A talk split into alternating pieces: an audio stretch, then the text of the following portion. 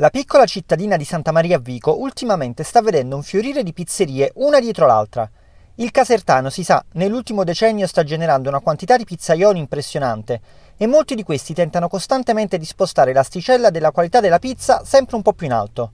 Enrico De Lucia è uno di questi. Lui è giovane e viene dalla scuola di quel Francesco Martucci che evidentemente gli ha insegnato molto in termini di impasti e di abbinamenti arditi. Forse è per questo che Enrico ha deciso di chiamare la sua pizzeria Deluxe, quasi come a voler sottolineare il contesto un po' più nobile in cui si va a mangiare. No, non preoccupatevi.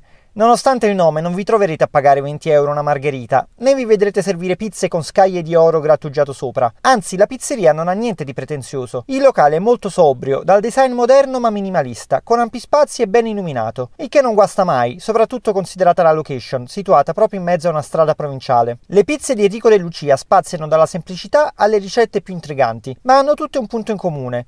Un impasto morbido che non impone la sua presenza col corpo, ma arricchisce il gusto complessivo della pizza con il giusto tocco di sale. Nel menù avrete l'imbarazzo della scelta per deliziarvi con una serie di proposte davvero interessanti, ma se decidete di restare sul classico, vi posso garantire che mangerete una margherita davvero al top. Quel lato forse più prestigioso che il nome della pizzeria vuole ispirare si riscontra sicuramente in un servizio molto curato e attento, ma a parte questo, l'atmosfera è davvero rilassata e vivace. E cosa ci offre il comune di Santa Maria a Vico da esplorare? Beh, c'è una piccola area che ha una caratteristica molto interessante. Nel borgo Priori si trovano delle vecchie abitazioni denominate case a botte. Si tratta di case contadine costruite con materiali reperiti sul luogo e che si sviluppavano in grandezza a seconda delle necessità del nucleo familiare della famiglia contadina, ma seguivano tutte lo stesso modello, ovvero questa struttura unica semicircolare che ricorda appunto quella di una mezza botte. Si tratta di un'unicità tipica di questo territorio, un po' dimenticata. Non è sfuggita però al Fondo Italiano per l'Ambiente, che l'ha inserita tra le sue candidature dei luoghi del cuore. Fortunatamente c'è sempre chi presta attenzione al nostro territorio per non smettere di valorizzarlo.